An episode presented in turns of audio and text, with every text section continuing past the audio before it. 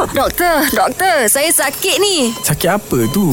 Nak tahu, dengarlah doktor, doktor. Doktor, Ya saya. Farid tanya, kenapa derma darah kena 3 bulan sekali? Kenapa ya doktor? Okay, terima kasih Syah Zura dan juga Farid yang bertanya. Okay, ha. sebenarnya darah kita mengandungi plasma dan juga sel darah yang mengandungi garam nutrien, sel darah merah, sel darah putih dan platelet. Uh-huh. Okey, ketiga-tiga komponen darah ni uh-huh. dia sebenarnya berada dalam badan selama 3 bulan, 3 hingga 4 bulan, 9, 90 hingga 120 hari. Uh-huh. Dan dia dihasilkan uh-huh. secara konsisten, secara uh-huh. tetap. Uh-huh. Kita hilang banyak mana pun dia akan dihasilkan secara tetap, uh-huh. Apabila kita derma darah, kita telah kehilangan uh, 10, hampir 10%, uh-huh. 450 mil tu hampir 10% daripada uh, isi padu darah kita. Uh-huh. Dan apabila hilang daripada uh, hilang sebanyak 10% tu kita perlu diganti. Mm-hmm. Jadi dia mengambil masa. Mm-hmm. Uh, jadi dia mengambil masa se- selama 3 bulan oh. untuk penghasilan sel darah yang baru Faham. supaya dia menjadi isi padu yang asal. Ah, Asal. patutlah. Yelah. Okey, Ah, maknanya jangan kena kena tahulah jadilah kita ni yang bijak. Derma dulu, baru fikir.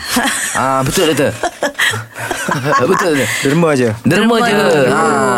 Alah, lepas tu doktor royak lah bila pula ha. mai dermanya. Ya, Ah. kita derma sebab waktu nak derma tu doktor akan ada kat situ doktor akan buat pemeriksaan sama ada kita layak ataupun tak kita sesuai ataupun tak untuk derma darah sebab bukan semua orang Layak, untuk derma darah. lah. Betul, Peher ke betul. dok? Peher, Okey, terima kasih doktor. doktor. Ya, sama-sama Ha, jelas ke tidak? Nak dengar lagi tentang kesihatan?